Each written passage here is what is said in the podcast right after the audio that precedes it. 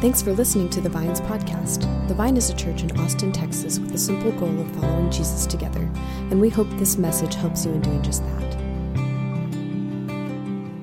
Our scripture reading this morning is coming from the book of Daniel, chapter 6, verses 1 through 10, and this is from the message.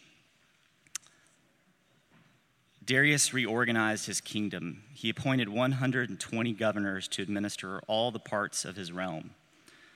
Over them were three vice regents, one of whom was Daniel. The governors reported to the vice regents, who made sure that everything was in order for the king.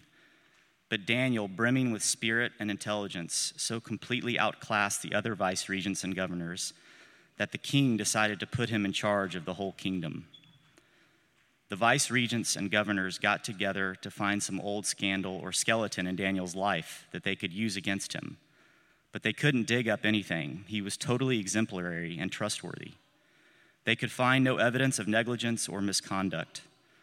So they finally gave up and said, We're never going to find anything against this Daniel unless we can cook up something religious. The vice regents and governors conspired together, and when, went, when they went to the king and said, King Darius, live forever, we've convened your vice regents, governors, and all your leading officials and have agreed that the king should issue the following decree. For the next 30 days, no one is to pray to any god or mortal except you, O king. Anyone who disobeys will be thrown into the lion's den. Issue this decree, O king, and make it unconditional, as if written in stone, like all the laws of the Medes and the Persians. King Darius signed the decree. When Daniel learned that the decree had been signed and posted, he continued to pray just as he had always done. His house had windows in the upstairs that opened toward Jerusalem.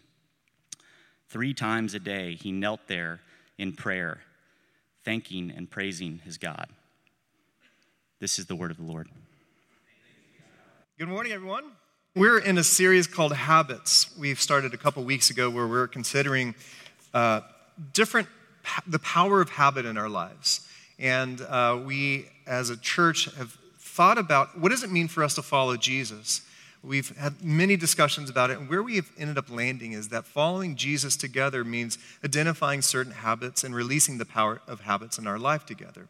And um, so, if this, if you consider this your church home, I'd really encourage you to go back and listen to the previous two uh, sermons, almost said episodes like it was some TV show, uh, uh, two previous sermons, because it really shares a framework of why this is important and what we're about doing. But we're shifting into a different gear this morning as we now are going to consider um, each of these spiritual habits uh, one by one as we consider how to uh, have them um, integrated into our life and how we can practice these habits together as a community. The, re- the reality is that our lives are patterned by habits. These habits set up like a grid for which the rest of our lives can grow.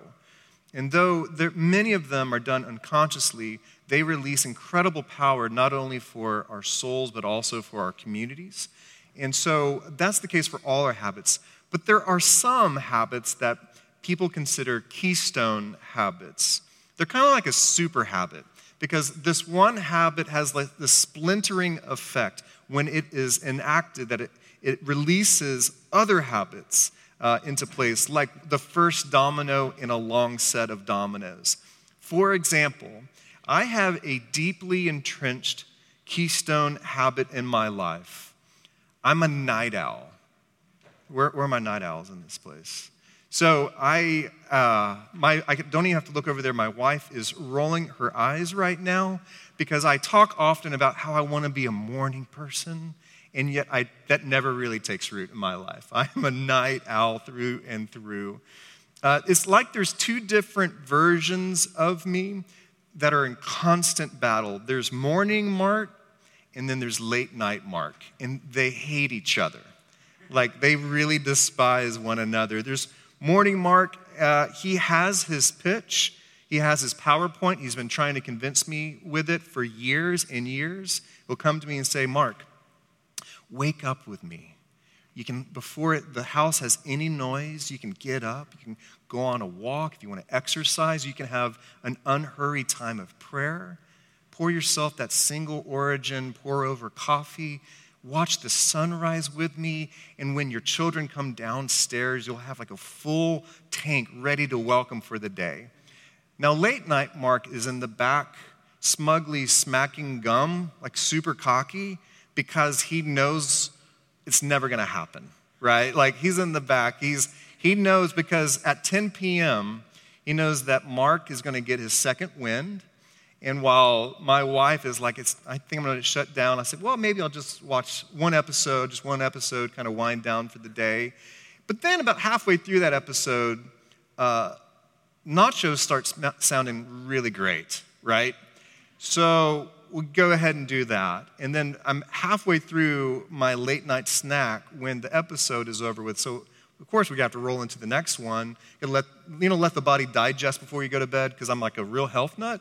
Um, and cut to you know a couple hours later, I'm sitting on the couch nodding off to a show I'd never really wanted to watch fully with salsa on my shirt and late night Mark is just giving morning Mark a noogie. You know, like it's just he's won again. That's the power of a keystone habit because that one decision, that one habit, splinters off to a bunch of different things. It splinters off into how I feel in the morning, my nutrition, my rest, my relationships. It's like uh, it's that one sense of um, one habit that has this power to release. And by the way, I'm not looking for accountability. Don't come up to me and ask, like, how's morning Mark doing? I, this, I'm not opening up a conversation here, all right? This is a confession, all right? Have you talked to morning Mark lately? No, that's not, I don't want that, okay? But keystone habits are the first domino that splinter off into so many other.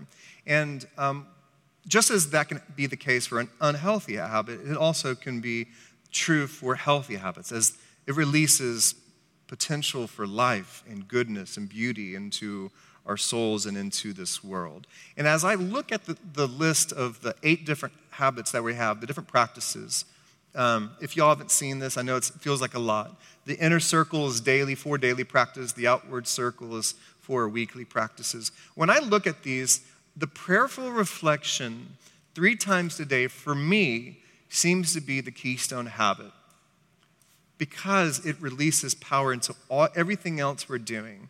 So today I want to just talk about what is that the power in that prayerful reflection three times a day. Now this uh, this is nothing super creative. It, all we're talking about is pausing our day in, in the morning, midday, and evening. Though we might be tempted to begin our day with uh, productivity or mindless scrolling on our feed, we can begin our day with contemplation, with spending an unhurried time with God, reconnecting with God, and setting our hearts on a different metric to measure what really matters in, your, in, in our life. We also, midday, we can pause in midday to recalibrate the day's activity and put our vocation in our environments in the presence of Christ once again. We end our day with prayerful reflection as we release everything that happened in that day into the light of Christ's mercy and love. And this practice isn't something creative that we have constructed as a church, it's actually something quite ancient. It was a practice for the Jewish community of people before the time of Christ. We see this as we, we have just heard in the life of Daniel. The book of Daniel is a story about what happens when you are taken from your home and you find yourself in exile where you didn't choose to, you didn't sign up for it, but you got pulled and plucked from your old life and dropped into another one. For me, honestly, this last year has felt like exile. No one signed up for this to be, you know, plucked up from our old way of being and dropped into COVID world, but this is where we are. And I find those writings in, in the, uh, in the books of exile that we find the people's experiences really formative. And today I've been thinking about what Daniel has to teach us about this. So, Daniel was taken uh, by the Babylonians and King Nebuchadnezzar. Uh, he had a strategy where he took much of the young men from the elite families uh, within Israel and chose from them the best of the best to take and to be a part of his court. And his goal was simple it was to take the best of the Jewish community, their young men, and transform them into Babylonian uh, elite to make, make their, his council his advisors. And so what he did was, is he took their whole culture and background and sought to leave it behind. They would then eat as Babylonians eat. They would study and read what Babylonians study and read. Uh, the, the king even renamed them, he gave them new names. So, all of this was just to make sure that they would leave their old identity behind and be found here in this new setting with a new created, transformed identity. Now, just think of how easy it would have been to forget yourself in that setting. Plucked from a battle, dropped into a palace, given new clothes, given a new name, new context. How easy it would have been just to leave your old identity behind and just accommodate to what was before you, the culture that was before you, the life, even the name that was given to you. Yet we find here that Daniel, he remained faithful. He remembered who he was. He didn't lose track of himself or God in the midst of everything that was trying to pull him out of that. Um, he did not conform to the patterns of his world. Instead, he remained connected to God and to his deeper identity. And the amazing thing is, though other people they did accommodate, what we find in Daniel is that he actually flourished. Like in comparison to everyone else, he actually like head and shoulders above everyone else flourished. Physically, he grew stronger. Intellectually, he was smarter. Uh, and everyone knew it even the king. So, what we find in, in chapter six, much later down the road, the king decided to do like a reorganization of how uh, the kingdom would be governed. So, he did like everyone else would do. He had a company wide retreat at Dave and Buster's. He pulled out the org chart, the new org chart, and everyone looked at it and go, Where am I on this org chart? There's 120 of these governors. Uh, another way that they, that they called them was the satraps. 120 of them that would kind of act as the governors. And then there's three people that would act above them as vice regents or administrators, as the different translations. And Daniel was one of those three.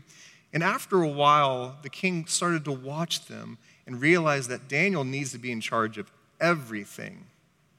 So, you know, if the book of Daniel was a TV show called Succession, Daniel is the one that is in charge of everything, and they all despised him for it. So, what do they do?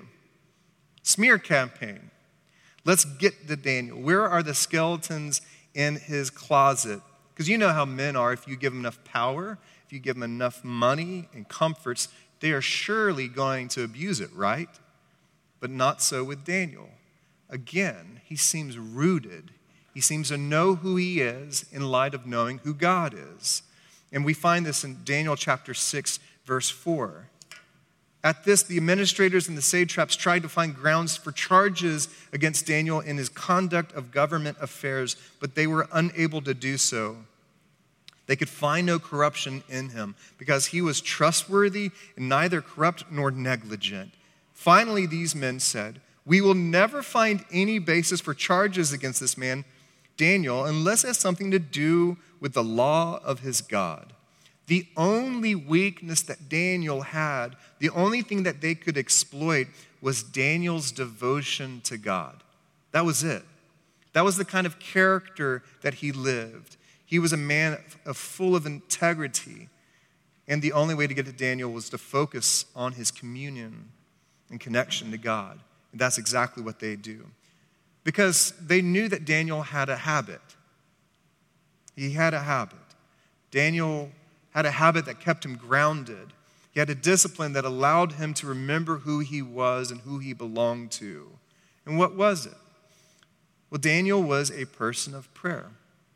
This keystone habit marked his life, and people knew it.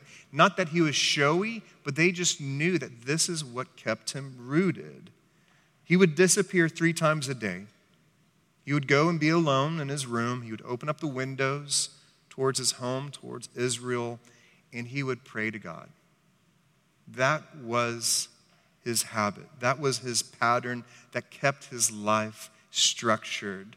And the governors knew this, that, that they knew that if they created a decree that would allow no one to pray to anyone but the king, that that's how they would get him. And I love after this decree was publicized, after it was made known, I love the next verse, verse 10. When Daniel learned that the decree had been signed and posted, he continued to pray just as he had always done. His house had windows in the upstairs that opened up to Jerusalem three times a day. He knelt there and pray in prayer, thanking and praising God. So without delay, Daniel returned to God in prayer. Just as the decree was made known. Was it in protest that he did that? Maybe. Was it the fact that he just wanted to get it over with? that could be it, maybe. But I think it was because of that habit was so a part of his psyche and who he was when fear and insecurity popped up in his life. He had habituated the response of prayer. And that habit prepared daniel for the trial and the tests that would come his way. And so it can be with you and i. We too need anchors for our day. We need habits that keep us rooted, a rhythm of breaking away from the busyness of this world so that we have a structure to cling to, to grow upon. This is what kept Daniel literally alive. It's what kept him alive. It's what allowed him to flourish. It was the habit of prayer. It sounds so simple, right? Like prayer is so common, it's so talked about. It almost means nothing to us. But this was life and death for Daniel. What about us? I find prayer to be a curious thing. Uh, we live in a time and a day and age in America where people are calling it the era that we're living in, the culture we're living in, post Christian. That we've moved beyond uh, the, the fact that the Christian narrative now is no longer the dominant narrative by which we as a society were working from. And that can induce a lot of fear or excitement in some people, but it just seems to be more and more the reality. Yet, the interesting thing for me is even though we have been moving into this, uh, this, this, this new day and age, prayer is something that we can't seem to shake. I find, I find that really interesting that even though we live in this major departure, prayer is, has a presence in the modern life. Now, here's a study. This is from a couple years back, but I just find I find this interesting. That slightly more than half of all Americans, so regardless of religious identification, half of all Americans say they pray every day. 79% of Americans said that they prayed at least once over the last three months. almost 80% of Americans have prayed over the last three months. I find this one even more interesting. One in five people who identify with no, no religions, they're considered nones, they say that they pray every single day. This is good, right? Like these, this right here is good, right? Well, I think it's just interesting. I don't know if it's good or bad, but what it, for me, what it points to is we can't seem to shake our longing for prayer we can't seem to shake this belief or this hope that there's something or someone out there who hears us, who knows us, and can do something about it. Even though most people in our culture, they don't know what to think about God. They just cling to prayer as, as if God is real and there's someone who can make everything okay. What I find even more interesting and even surprising is that same survey found that 63% of Christians in the US say that praying regularly is an essential part of their Christian identity. So when you think about 55% of Americans pray daily, and 63% of Christians say that that practice of prayer is essential for their identity, we're not all that different. It's not like significantly different from one to another. People like Martin Luther, they would say, to be a Christian without prayer is no more possible than to be alive without breathing. Now, there's part of us that could read that and go, that's a good quote. I intellectually agree with that. But more importantly for me is, do our lives display this? That the only way that we can exist and flourish in this world is through the practice of prayer. Is it essential to our life? I'm reminded that as the disciples or the apprentices of Jesus, as they walked with him and lived with him, out of everything, what did they ask Jesus to teach them to do? Jesus, teach us to pray. They didn't ask Jesus to teach us to speak with authority or drive out demons or walk on water or turn water into Cabernet or Pinot. No, they said, teach us to pray. It seems as if the disciples were watching Jesus' life and they knew that, that the source of his power was his connection to God in prayer. So, Jesus, teach us, Lord, teach us to pray. And when you read the Gospels, you see that this is a habit of Jesus' life. He would depart from the crowds and go be alone with God in prayer. He would steal away moments in isolation and solitude. When things would get difficult, he would ask his closest friends to come with him to a garden to pray because the flesh is weak, but the spirit is willing. What we find here that Jesus demonstrated in his life a deep, abiding uh, desire to meet with God in prayer. Prayer was essential. And if it was essential for Jesus' life, how do we treat it so flippantly? If, it, if it, Jesus found it so important, might we find it even more essential in our life? I think it's essential because the power of prayer is, in many ways, the power of reframing. It's essential because it reminds us of what ultimately is true and significant when we turn our attention and our affections to the one who promises to be with us, we realize what really matters in the end. I love a book by uh, this author, Marjorie Thompson. She's, she wrote one of my favorite books on the spiritual disciplines called Soul Feast. If you want to take a deep dive in that, I recommend this book, Soul Feast. But she said this in that book The one condition that precedes, that goes before every kind of prayer, is being present to God with conscious awareness. In a very real sense, then, the foundation of all prayer is being present to the presence of God. So, the way that we enter into prayer, ultimately, what, pra- what prayer is, is being present to God's presence, which is always with us. It's a redirection, it's a reframing of our life in the reality of God's presence. Daniel knew that ultimately he did not lose everything when he was taken to Babylon. Why? Because God promised to be with him even there. Daniel knelt in prayer three times a day in Babylon, perhaps just like he did three times a day in Israel. God's presence was not bound by geography or circumstance or who sat on the throne. He could be present to the presence of God.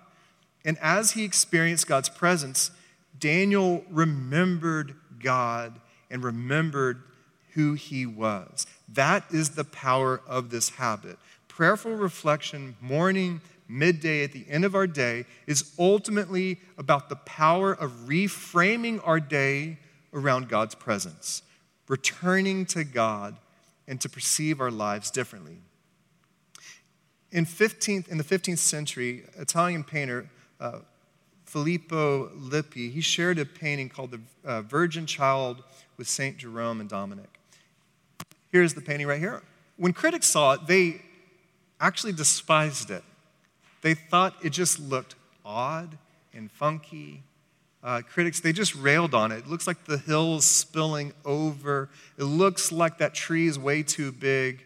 What's going on with this guy's elbows and the position where he was and, and that one?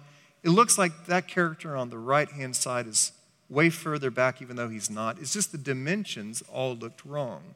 And it was, it was regarded as a really, really awful painting. That is until art critic Robert Cumming realized many, many years later that this piece was commissioned to be at a prayer station in a chapel. It was never meant to be hung in an art gallery. It was meant to be uh, to be positioned above people who are kneeling and praying underneath it. And when Cumming, he lowered himself underneath this painting and looked up as if it was hung in a prayer station. He saw the masterpiece that was this painting. The artist had created it with a, a specific perspective. And to see what was intended, they needed to reposition themselves in that painting. You see, prayer reframes our day. Prayer is this ability to reframe our day and where, where we are. Um, it gives us the right perspective to see life from a better vantage point. So we stop our day again and again in prayerful meditation because we realize we weren't meant to see this life on our own. We weren't meant to go through life without God. And so this is about reframing so that we can see life and everything else correctly. So I want just to consider how this keystone habit reframes our day. In the morning, rather than getting up and getting a jump on the day, we welcome the day in silence with God. We remember the gracious gift that one more day of life is. And we surrender that day to God. For some people, this practice can be as simple as rolling out of, out of the bed and falling on your knees for a moment of prayer. It could be slowly praying the Lord's Prayer and thinking about what each word means. It might mean praying a psalm or bringing your anxieties to God again that day. But the importance of the morning prayer is that you begin by remembering that God is with you in this day that God created. Then there's power of reframing the midday. For me, this is actually the hard one. Why? Because we have such a fragmented, um, compartmentalized relationship with God. We treat God like we start our day with God and then we leave God behind as we go throughout our day. And here we are in the middle of the day. We use our, our in the middle of our agenda, middle of our schedule. The demands of the day or our bosses all around us, our to do lists are in charge. Yet, if we were to pause, if we were to pause, we would remember that God is still with us and God wants to be part of all of our day. I personally feel like most days, this is another confession that most days I live like a functional atheist. What I mean by that is, uh, intellectually, I believe in God, I believe in God's presence, but I don't live my days like I need God at every moment. I, I live as if I'm on it on my own. I don't practice dependence upon God for direction, wisdom, and strength, and you might as well. But when we pause in the middle of our day we remember that God is with us then and there. For me, I, I think for, for us to live this, we might even need to set an alarm on our calendars, on our phones, just to ping us in the middle of the day to remind us to stop. Remember that God is with you right there at your desk, right there as you're sitting with a friend about to have lunch, that God is with you. It could be as simple as stopping the day for a short walk around your building Maybe it's sitting in your car before you step into that lunch meeting and just giving that time over to God. We had a, a guest preacher, David Fitch, out of Chicago. He actually shared one of his habits is he became a regular at a really seedy dive bar there in Chicago where he lives. He felt the call to be present in the midst of a dark place, and he also enjoys beer. And uh, so he, I think that was a good match for him. But before he would step into this bar, he, would, he shared with us last summer that he would pray the prayer of epiclesis, which is uh, in very high church settings, it's the prayer that a priest prays over communion. God, take this common, ordinary bread, this cup of wine, and make it your sacred presence. And he shared that before he walked in that bar, he would pray the epiclesis over that building. God, take this common, ordinary space May we experience your presence. Transform this ordinary uh, gathering into something sacred that you could feed our souls. And that changed, that reoriented his experiences. It changed the reality that God was present there in that place. Think about how that would change uh, your environments in the middle of your day, how your workplace would be different if you pause in the middle of the day. Remember that God was present there in that lunch meeting, when you're at home taking care of the kids, when you're in middle of class and you're surrounded by all these peers with all their own needs, that we dedicate the day to God and to God's presence. And then lastly, consider how the power of reframing at the end of day, uh, how, that could, how, how that could release power into our experiences. I mean, how do you finish your day? Is it binging another show or one last glass of wine? Is it enviously looking at Instagram? Instead, consider how it would change our experience if we finished our days with prayer, replaying the day in light of God's grace and mercy, just to release that day to God once again. So, my invitation for you, Vine family, is to reconsider this week, reconsider the role that prayer plays in your life. To help you, a small team of people in our church, they've written tools around this practice of praying three times a day. Uh, and you can see it on our church's website, thevineaustin.org backslash practice. Uh, if you were to click on prayer three times a day, you'd notice that we have these seven tools already written to help us because many of us, we don't know really how to pray. And so this will help us in doing that. And so for us this week, my encouragement is to consider the role that prayer plays in your life and explore what it would be like to stop, the, stop your day three times just to practice the presence of Christ in prayer. And my belief is that as we do this, we will, will long for it more. We will actually to go to God in prayer much more than three times a day. So, uh, shout out to Milena for writing these, some of these uh, practices. Thank you for doing that. And our goal is that not only we do this alone, but that you can do this with your roommates or your spouse or with your kids. You can do this with your praxis group. You guys can choose maybe one of these practices to explore uh, for this week. That You go and do it, and you come back together and you talk about how you experience God's nearness in prayer. As we continue to do this in our journey of following Jesus together, my hope and my prayer is that this keystone habit will mark not only your life, but also our life and our church together. That we could be formed by the power of prayer, and that, that, that prayer can reframe our lives and our purpose in our world.